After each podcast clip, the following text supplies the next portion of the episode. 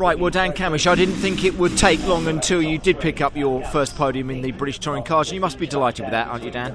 Yeah, very happy. You know, it's, it's great to, you know, get that first podium in only my fourth ever race. So, you know, I'm very happy. It's great, great from the team. You know, they worked very hard, and um, it's been a, you know, we've worked hard to get here, you know, with this new car, the new FK8, and um, and yeah, this is a, this is a great stepping stone for us now. You and Matt are still learning this new car, but when you look at the, the, the race itself, that first race here at Donington, it was a decent start from you. You tried to close the gap between between yourself and uh, Josh, but uh, having made some progress, you seem to come to a bit of a brick wall. Yeah, it was. Um, you know, I made a great start and um, got up into third. Then a good move on Smiley put me second, and got my head down after after Josh and closed the gap initially. And I was kind of pushing him around for a couple of laps, and then he just seemed to go up to a gear that I couldn't quite reach. Um, certainly safely in a way. I think obviously he, he really wanted that first win.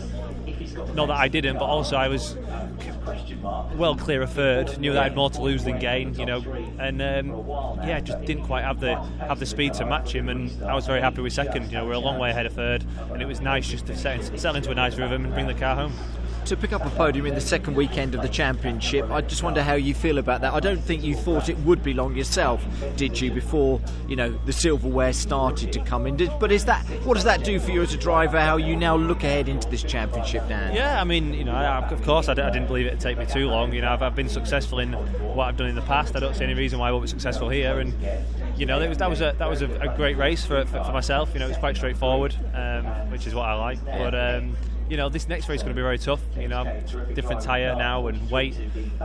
How I deal with that is going to be going to be the key to my weekend now. If. I can stay in that top ten, then I can be in a shot with uh, maybe a reverse grid for the, the last, last race. So we'll see.